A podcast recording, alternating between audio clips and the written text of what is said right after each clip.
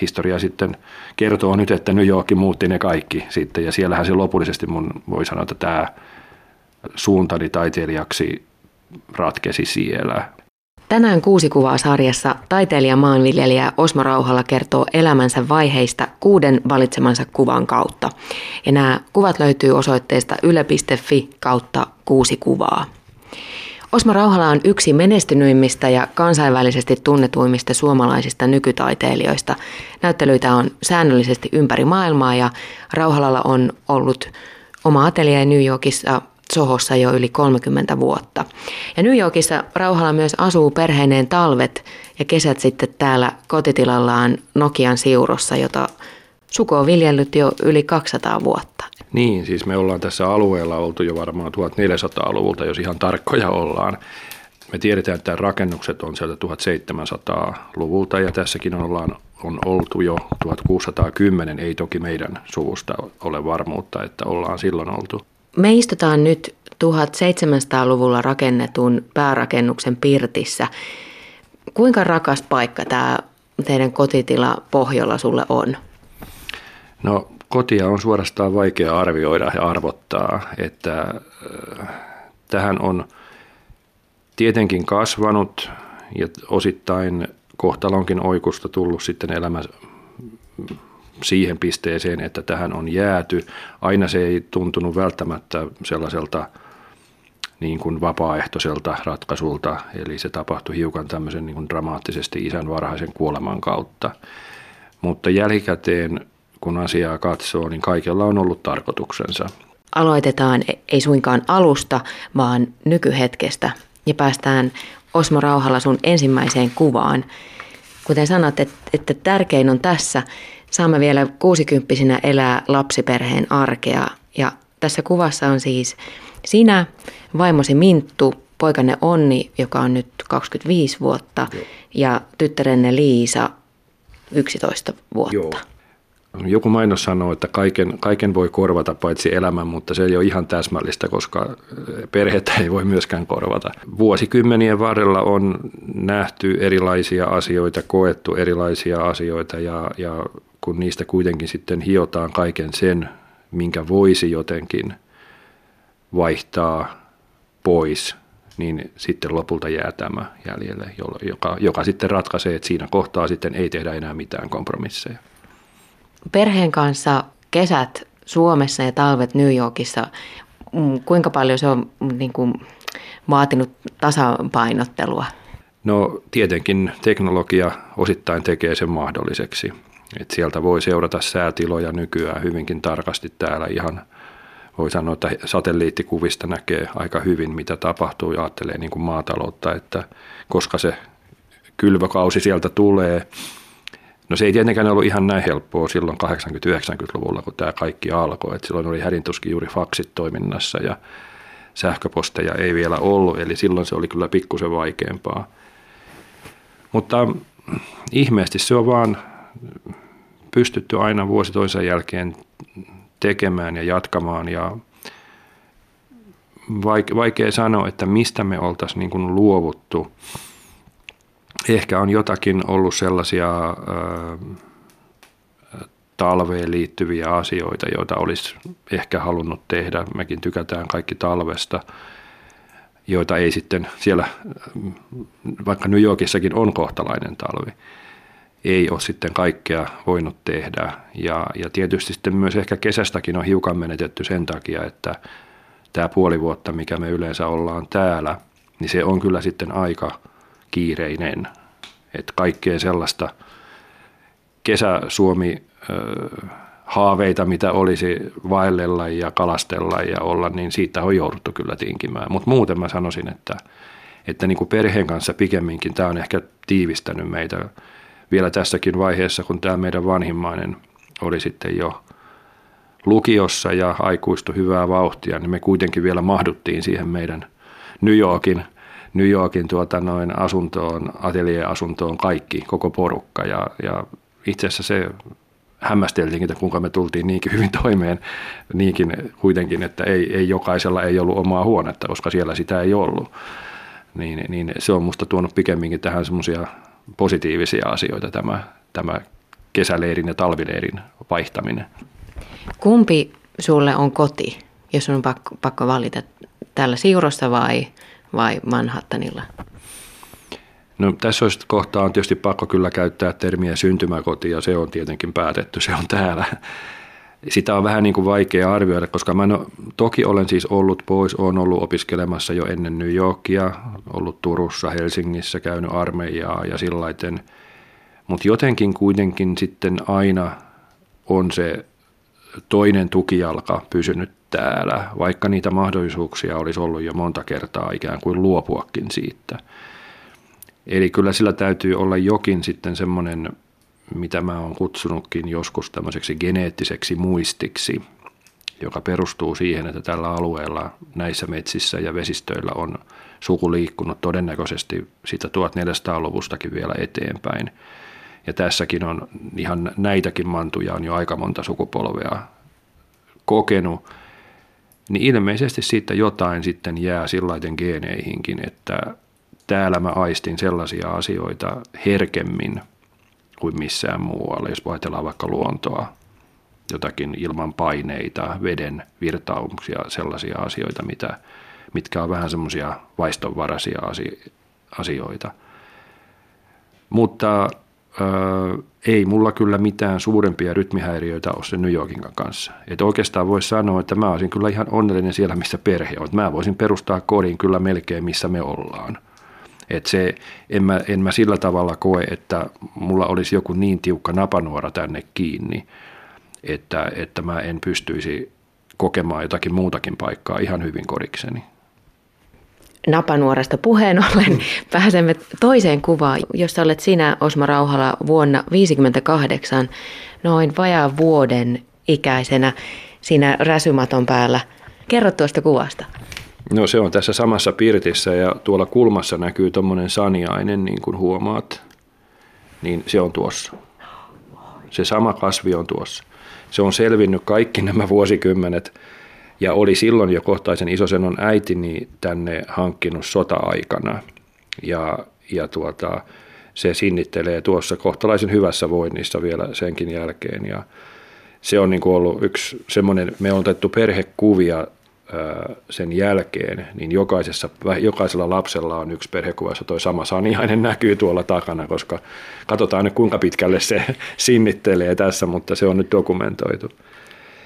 Joo, eli tämä nyt kertoo kaiketi sen perimmäisen asian, eli ollaan samassa tilassa, jossa ollaan oltu jo useampi sukupolvi, eli elämä rakentuu tämmöiselle hämäläiselle vähän keskiverto maalaistalon elämälle, jossa sukupolvet jatkaa toistensa työtä.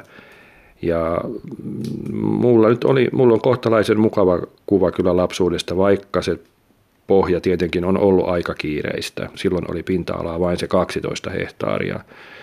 Ja, ja neljän lapsen ja mummun hoitaminen oli sillä hetkellä isällä ja äidillä varmaan aika ison työn takana. Ja kyllähän sen näki kaikessa, että koko ajan piti niin kuin ajatella se, sen kautta, että työt tulee tehtyä. Et se on kuitenkin ollut sellainen aika iso perimä, jonka sitten täältä on saanut. Et sen takia on tämä vanha sanonta, että vie mennessä tuo tullessa, on, on niin kuin pitänyt tiellä ja ilmeisesti mutkin sitten saanut valitsemaan kaksi elämäntyötä. Ja, ja tuota, se semmoinen niin kuin tietty auringonpaiste kyllä jostain syystä muistaa, heinäpellot muistaa ihan sieltä ne hajut ihan semmoisesta pienestä, kun on ollut siellä sellaisena naperona. No mulla oli tietenkin se, että kun mä olin selvästi nuorin, että vanhimpaa noin 14 vuotta ja muutkin sedukset oli selvästi vanhempia, niin, niin mullahan oli tietysti aina ikuinen kaverin kaipuu sitten, että leikkikää ja jotain puuhaa olisi pitänyt saada. Ja, ja no se tietenkin sitten käytännössä oli sitä, että mä olin sitten äidin ja isän kanssa etupäässä, kunnes sitten tulin siihen ikään, että kavereita onneksi kylältä löytyi. Ja, ja tota, sen takia tietysti mä vietin aikaa silloin ihan pienenä enemmän juuri, juuri vanhempieni kanssa kuin painimalla sisaruksieni kanssa. Et silläkin on ehkä ollut sitten oma merkityksensä tälle kaikelle. Isä ja äiti, kummatkin vanhemmat on ollut tosi tärkeitä sulle, mitä mä oon ymmärtänyt, että isä oli kätevä käsistä ja esimerkiksi luit paljon, koska äitikin luki Minkälaisen henkisen perinnön he ovat jättäneet sinulle? No aika monia, joita on tajunnut vasta nyt aikuisena. Esimerkiksi ottaa huomioon, että me oltiin, niin kuin sanoin, tämmöinen hyvin keskiluokkainen maalaisperhe, niin, niin he oli kuitenkin aika suvaitsevaisia. Että he, meillä ei puhuttu pahaa roduista eikä uskonnoista eikä mistään tällaisista asioista, mikä ei välttämättä ollut ihan normaalia siihen aikaan. Että kuitenkin, muistan kun meillä kävi Afrikasta esimerkiksi ilmeisesti tämmöinen lähetyssaarnaustyössä ollut, ollut äh, vierailija, joka oli Suomessa ja, ja kun hän tuli tänne meille käymään, täällä oli paljon kyläläisiä, niin, niin isä ja äiti kohteli tätä aivan kuin ketä tahansa vierasta. Ja me tietenkin katsottiin niin kuin siitä, että, että ei, ei, ei niin kuin tirskuttu tai ihmetelty. Ja se on ollut semmoinen, minkä mä oon tajunnut vasta niin kuin nyt vuosikymmenien kautta. Että heillä oli jotenkin se, tavalla semmoinen suvaitseva perusasenne kaikkeen. Mutta tietenkin niin kuin aika kovaa työtä he joutu tekemään, jotta tämä kaikki lapsikatre saatiin vaatetettua ja koulutettua ja pidettyä ruuassa. Se oli keskeinen niin kuin sellainen työeettinen pohja oli varmasti kotona. Mutta äidillä oli sitten siihen nähden just tämä lukuharrastus, että hän nousi aamuisin aikaisin ja luki. Ja meillä oli aina pöydät täynnä kirjoja kirjastosta. Et mäkin luin sitten jo Tolstoita ja Valtaria ja, ja Steinbeckia semmoisena niin 8-90-vuotiaana, mikä ei varmaankaan ollut ihan normaalia, koska niitä oli ja äiti aina tykkäsi jotakin puhuakin niistä. Ja, ja sitten sellainen perinne meillä oli, että vaikka oli kuinka kiireinen kesä, niin me tehtiin niin kuin ainakin yksi kulttuurimatka – ja, ja muistan, me käytiin esimerkiksi Helsingin suurkirkossa ja joskus se saattoi olla vähän pienempi, että käytiin vaan vaikka Porissa. Ja sitten muistan vuonna 1967, kun oli vielä yhdeksän vanha silloin, että täytin syksyllä sitten kymmenen, niin me käytiin Kalelassa katsomassa Kallen Kallelan töitä. Kalela avattiin silloin ja oli itse asiassa ensimmäinen tämmöinen kesä paikka, että Purnukin aukesi sitten vasta muutama vuosi myöhemmin muistaakseni. Et isä ja äiti kyllä seurasi tällaisia asioita, että kaiken sen puritaanisen työnteon korostamisen ohella, niin kyllä ne niin kuin halusi meille lapsillekin sen puitteissa, mitä heillä resursseja vähän oli, niin sitten tarjota jotain tällaisia mielikuvia, mitkä mullekin on jäänyt. Että kyllä siellä kulttuurillakin sitten oli oma sijansa. No sä jouduit aikuistumaan varhain, koska sun isä kuoli kun olit 18-vuotias ja sitten koska olit talon nuorin lapsi ja muut olivat jo maailmalla, niin sitten päädyit pitämään tilaa äitisi kanssa. Minkälaista aikaa se oli?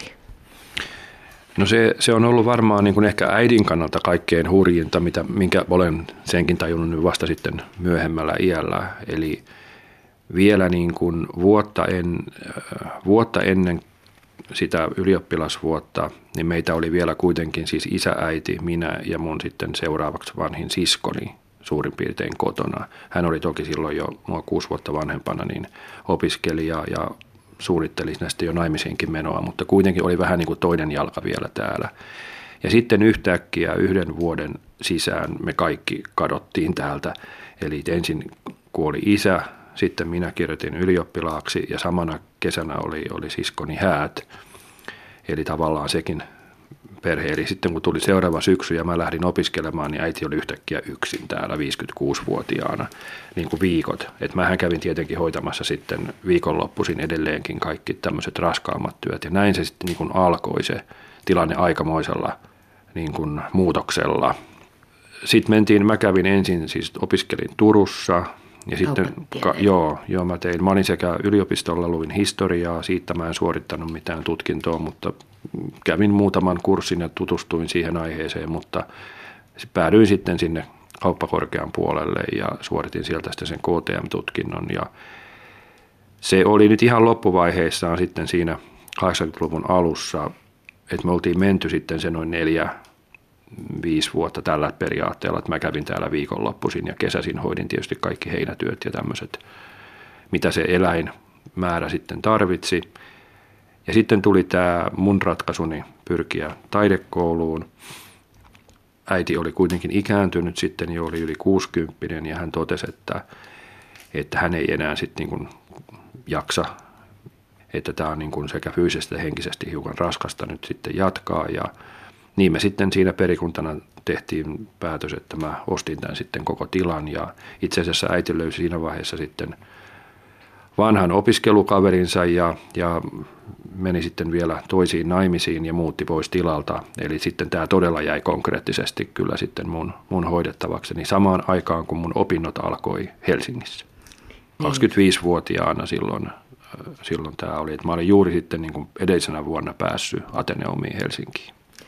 Kun selkeästi sulle tämä sukupolvien ketju ja totta kai tämä paikka myös, koska olet kasvanut täällä, niin on tärkeä, mutta kuinka paljon koet niin kuin velvoitteena ja niin kuin vastuuna, että sun pitää ot- ottaa tämä, että oliko se myös niin kuin sitä?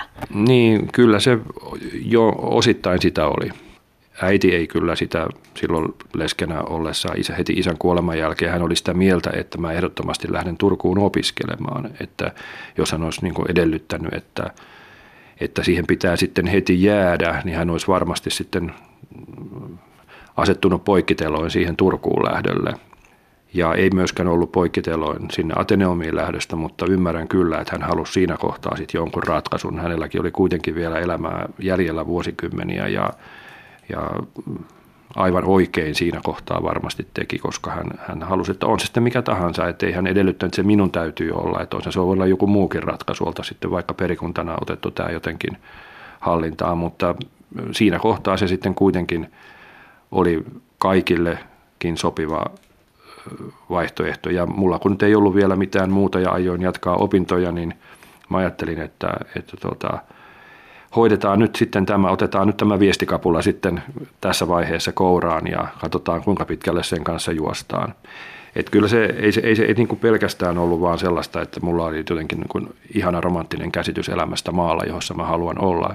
Kyllä mulla oli ajatuksia, mulla oli jopa vielä hiukan tieteestäkin ehkä suunnitelmia, mutta historia sitten kertoo nyt, että New York muutti ne kaikki sitten ja siellähän se lopullisesti mun voi sanoa, että tämä suuntani taiteilijaksi ratkesi siellä, vaikka olinkin jo 12 vanhana alkanut maalaamaan isän Miranolleille ja osallistunut jo lukioaikana erinäköisiin näyttelyihin ja sillä kyllä ollut toinen jalka siellä alalla, niin ja käynyt Ateneumin, vaikka nämä kaikki oli jo tapahtunut, niin, niin ehkä minussa vielä jokin, jokin etsi, jokin kompanssi vielä pyöri vähän eri suuntaan, mutta New York sitten kyllä vakiinnutti sen.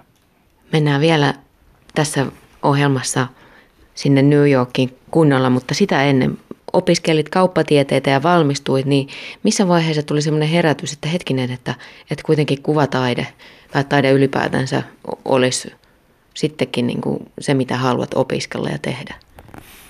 No se tuli siinä vaiheessa, kun tavallaan se ö, luentokalenteri tuli täyteen, eli pakolliset luennot oli tehty ja, ja alkoi olemaan opintoviikotkin gradua ja muutamaa tenttiä vaille valmis. Siinä olisi ollut sitten erilaisia vaihtoehtoja. Mulle tarjottiin työtä, olisi ollut vakuutusyhtiössä, pankissa, vähittäiskaupassa aika hyviäkin töitä sen niin kuin nuorelle vastavalmistuneelle. Olisin myös voinut harkita jäämistä sit ikään kuin sinne yliopistolle. Mutta sitten kun tullaan semmoiselle tienhaaraa, jossa on aika monta polkua, niin siinä kohtaa, kun ei niitä kaikkia voi valita, niin täytyy miettiä se, että – kuinka säilyttää enemmän vaihtoehtoja elämässään. Ja kun mä mietin sitä, totesin, että mä voin vielä aivan hyvin kolminelikymppisenä hypätä tiedeelämään. Mä voin kolminelikymppisenä aivan hyvin hypätä vaikka talouselämään, jos se tuntuu. Mutta taide on kuitenkin aika lailla sellainen asia, ehkä nyt ei kuvataide kaikkein eniten vaadi sitä aloittamista nuorena, mutta esimerkiksi musiikki ja moni muu alue vaatii todella jo nuorena siihen uppoamista. Että toi tarjoaa mulle nyt yhden sellaisen vaihtoehdon lisää, joka muuten kyllä sitten se ovi sulkeutuu, jos en mä nyt siihen lähde. Ja näin mä sitten ajattelen, että mä koitan sitten siihen vaikeimpaan paikkaan, mikä Suomessa on. Jos ei se onnistu, niin mä tiedän sitten mihinkä mitä tehdä sen jälkeen. Näin mä sitten lähdin sinne pyrkimään. Kolmannessa kuvassa sinä olet siis maalaustelinella ja toinen Varmaan käsi hiilellä, on... hiilellä piirrän. Mun mielestäni se on hiili, mikä mulla on kädessä. Satutko muistamaan, mitä teet tai kuka otti kuvan? Ei ole kyllä, ei kummastakaan aavistustakaan suoraan sanottuna, koska täällä ei ole varmaan, ei täällä masterissakaan ole, joskus on jotain tietoja ollut siitä, mutta varmaan siellä kurssilla joku otti sitten kuvia ja me saatiin niitä sitten kurssin lopussa, että tämä on nyt jää tekijä kyllä tuntemattomaksi. Tämä on siltä vuodelta, kun mä pääsin Kuvataideakatemia, joka oli siihen aikaan siis Suomen taideakatemian koulu vielä. Kyllähän ne oli vaikuttavia hetkiä silloin, kun sai rauhassa uppoutua siihen maalaamiseen niin, että ei tarvinnut miettiä, että okei, nyt on mentävä niittään heinää tai nyt on, nyt on mentävä ruokkimaan lehmät tai mentävä tekemään niille laidunta.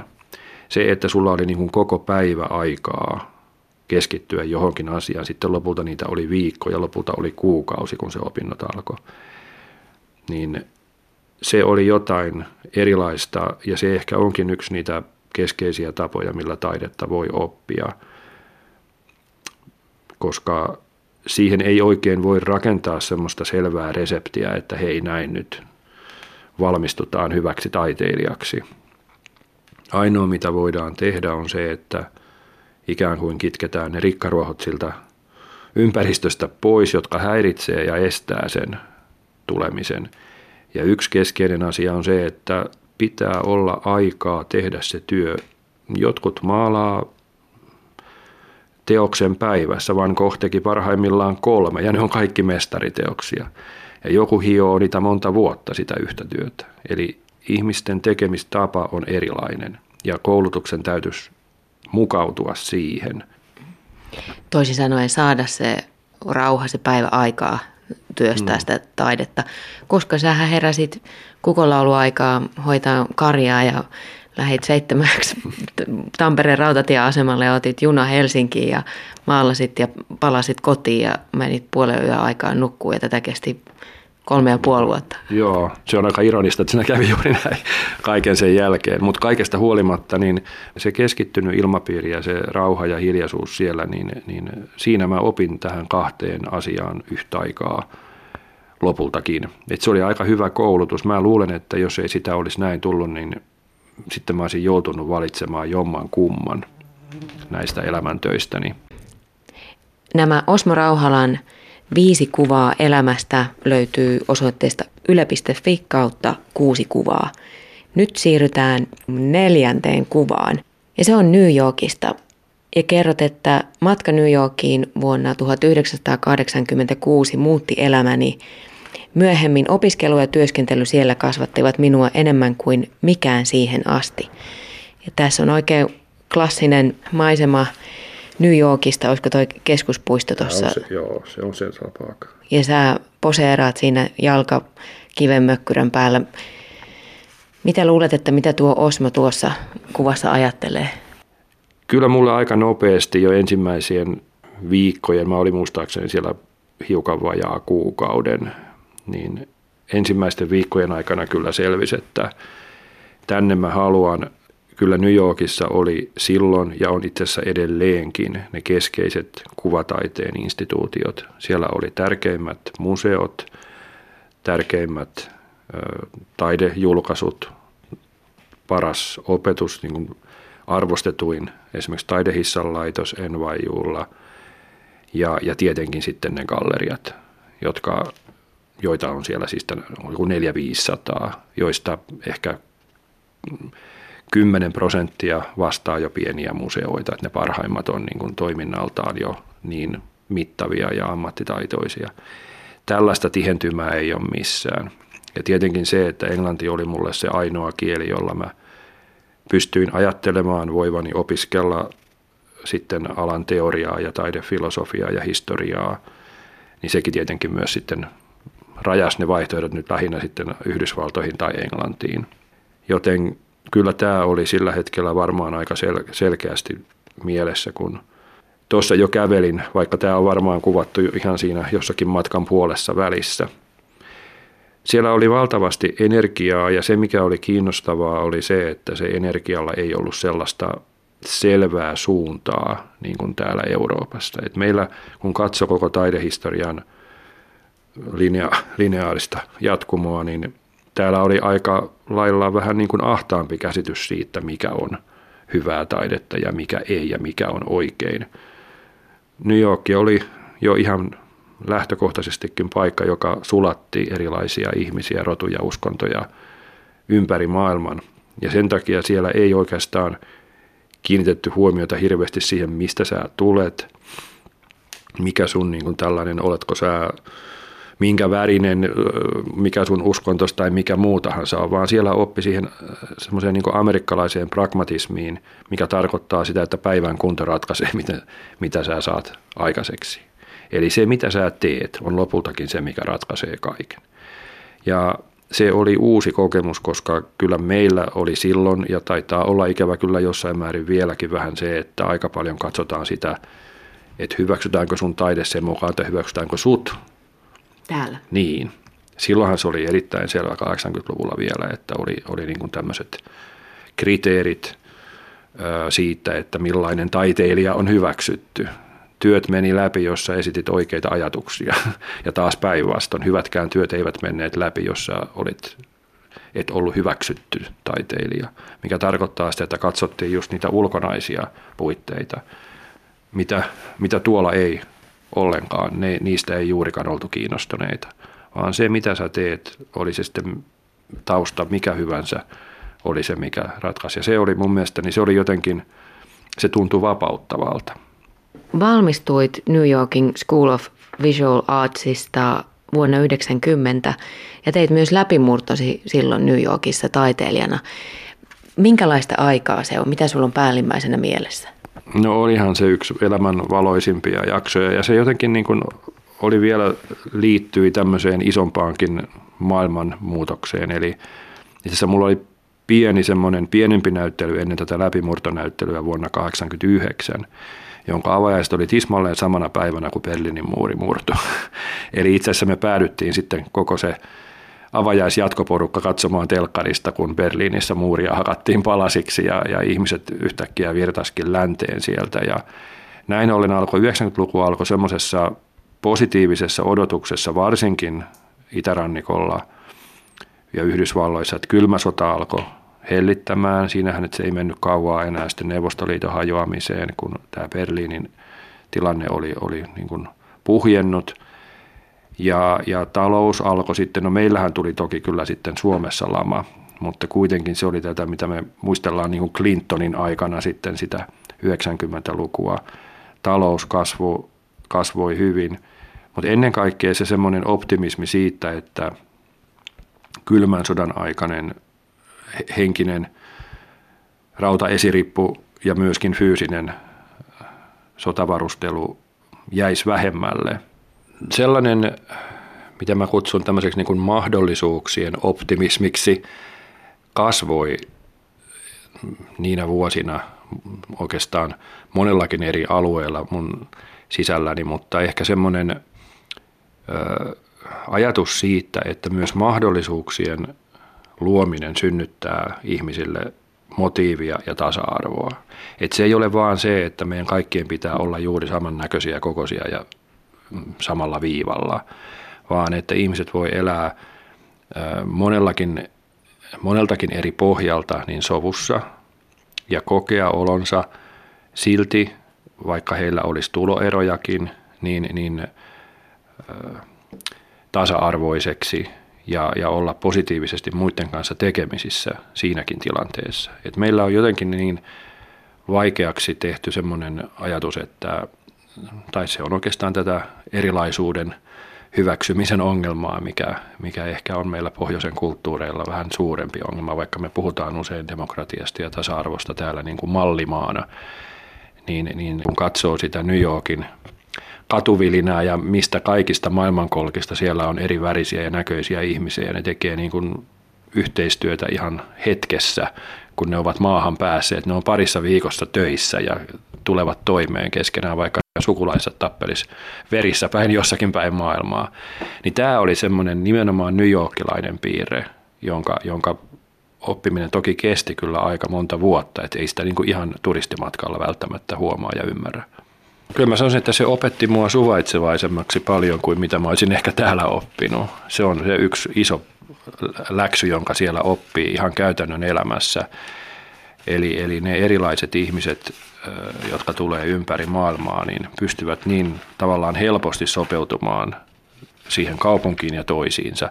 Ja se vaatii kyllä aika paljon siltä ilmapiiriltä, että se onnistuu. Toki heillä on satojen vuosien kokemus siinä asiassa. Ja, ja itselle se oli kuitenkin semmoinen ensimmäinen kerta, kun näki tämän käytännössä toimivan. Että sehän on kaunis ajatus, jota varmaan monet kansakunnat haluaisivat itsekin löytää, mutta aika harvassa paikassa se on käytännössä sitten toteutunut. Ja kun ajattelee esimerkiksi siinä 9-11 iskussa silloin 2001, niin siinä oli 83 eri kansallisuutta niissä rakennuksissa, jotka menehtyi.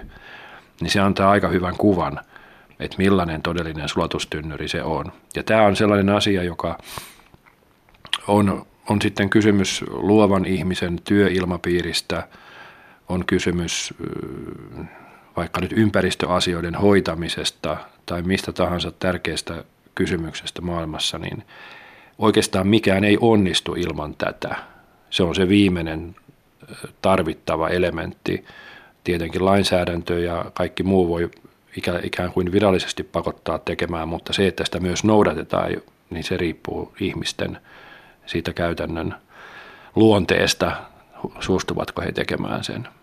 Sitten Osmo Rauhala, mennään viidenteen kuvaan. Siinä muokkaat peltoa kotitalosi edustalla ja teillä on siis sata hehtaaria täällä. Minkä takia sä valitsit tämän kuvan? No siinä on tietenkin se olennaisin piirre, eli maaseutu, edes luomuviljely ei välttämättä ole vain mitään romanttista metsissä käveleskelyä ja, ja niittyjen tutkimista – kauniina kesäaamuina, vaan se on pölyistä ja vähän semmoista naftan katkuista perustyötä. Tuossa kuvassa nyt sattuu olemaan meidän päärakennus vielä tuossa taustalla näkyy, niin se ehkä oli sitten syy, miksi, miksi valitsin tuon nyt erityisesti. Noita kuvia olisi tietenkin monta erilaista näkökulmaa olemassa. Päärakennus on ilmeisen tärkeä sulle.